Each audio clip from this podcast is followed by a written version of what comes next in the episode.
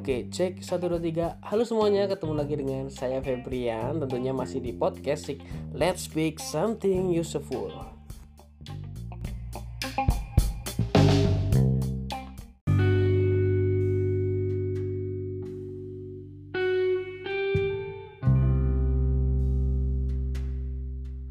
Oke, halo apa kabar kalian semua? Semoga kalian tetap berada dalam kesehatan yang luar biasa, tetap dalam kondisi yang semangat menjalani hari dan tetap berpikiran positif tentunya ya. Oke, kali ini podcast mengudara lagi dan tentunya akan menyajikan informasi-informasi yang bermanfaat bagi kehidupan kalian semua. Oke.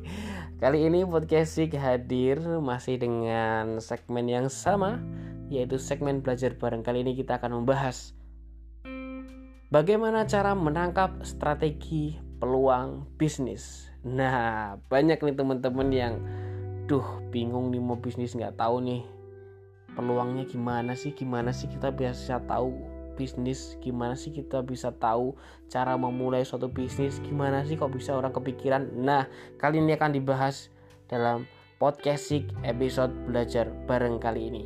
Stay tune semuanya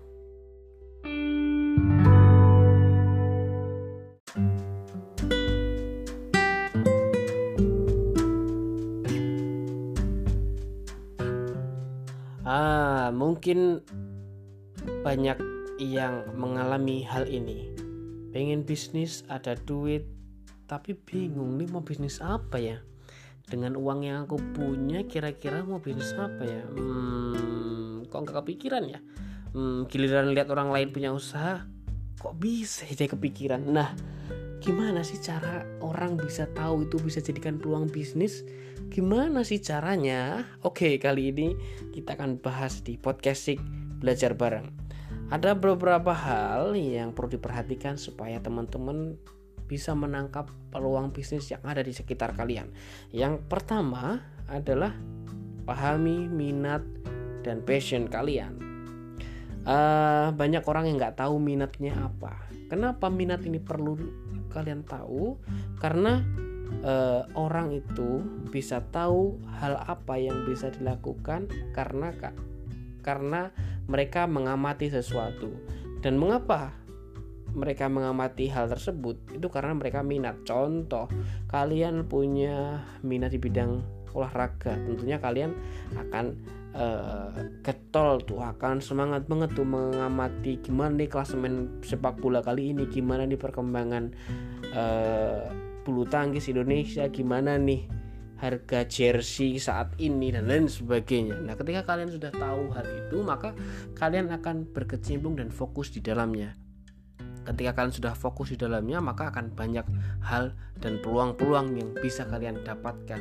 Contoh ketika kalian sudah fokus di bidang olahraga mungkin bisa kalian bisnis jersey pembuatan jersey bisnis mendesain jersey olahraga ataupun uh, sepatu olahraga dan masih banyak lagi peluang yang bisa ditangkap pada uh, bidang olahraga. Itu contoh di bidang olahraga. Bisa di bidang kuliner dan lain sebagainya. Itu masih banyak sekali. Itu yang pertama kalian perlu memahami minat dan bakat kalian ataupun passion dan ketertarikan kalian. Yang kedua adalah peka terhadap sosial. Mungkin ada nih orang yang nggak punya nggak punya passion nggak punya hobi nggak punya aduh ngapa-ngapain malas dah. Maunya cuma rebahan doang gitu kan Lalu gimana dia bisa berbisnis?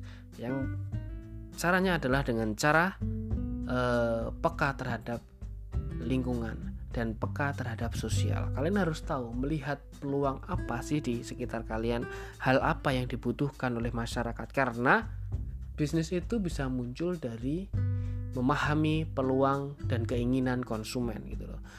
Uh, mungkin kita tahu ya kenapa di Indonesia adanya Gojek laris gitu ya. Kenapa di Indonesia bakso laris?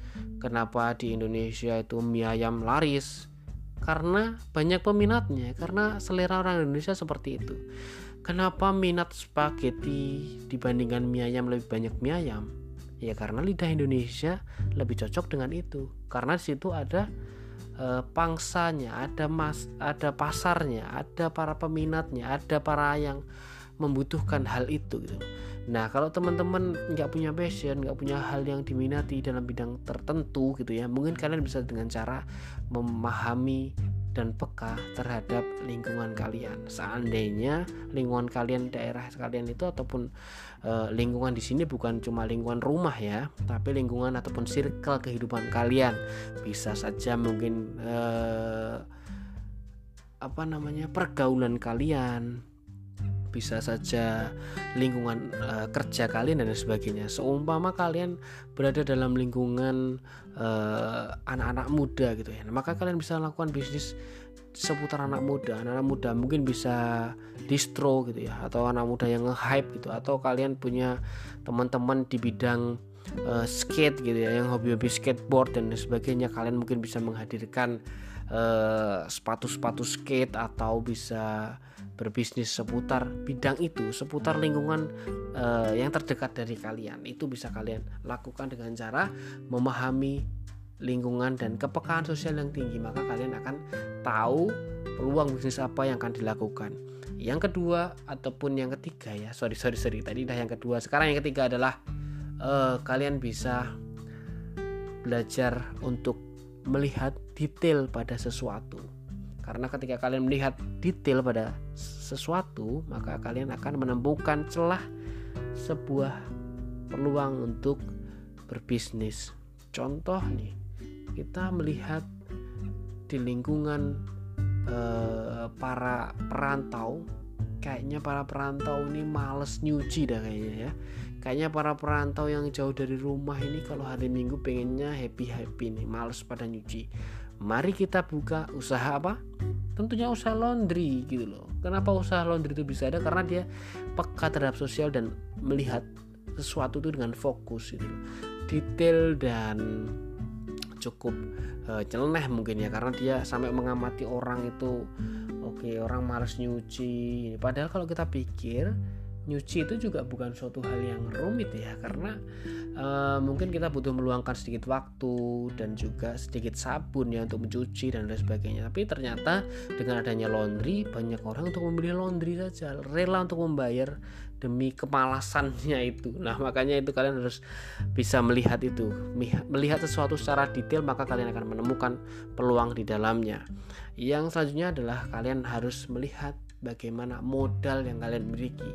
Modal di sini bukan hanya tentang modal finansial, tapi juga modal keahlian, modal tekad dan lain sebagainya. Seandainya kalian mempunyai ahli di bidang hmm, apa ya kreatif desain yang saat ini banyak dibutuhkan ya, mungkin kalian punya minat ataupun uh, keahlian di kreatif bidang uh, di kreatif desain. Oke, okay, sorry sorry sorry, belibet di kreatif desain maka kalian bisa memanfaatkan modal itu. Itu merupakan sebuah modal. Yang perlu diingat bahwa modal itu bukan hanya modal uang. Kalau teman-teman ngomongin modal tuh ingatnya uang uang uang dan uang. Padahal modal dalam bisnis tidak selalu uang. Salah satunya adalah kemampuan dan bakat seandainya teman-teman punya kemampuan di kreatif desain itu kalian bisa membuka suatu bisnis jasa desain uh, ataupun bisnis support di bidang online dan lain sebagainya Oke, itulah tadi beberapa hal ataupun strategi bagaimana kalian bisa menangkap sebuah peluang.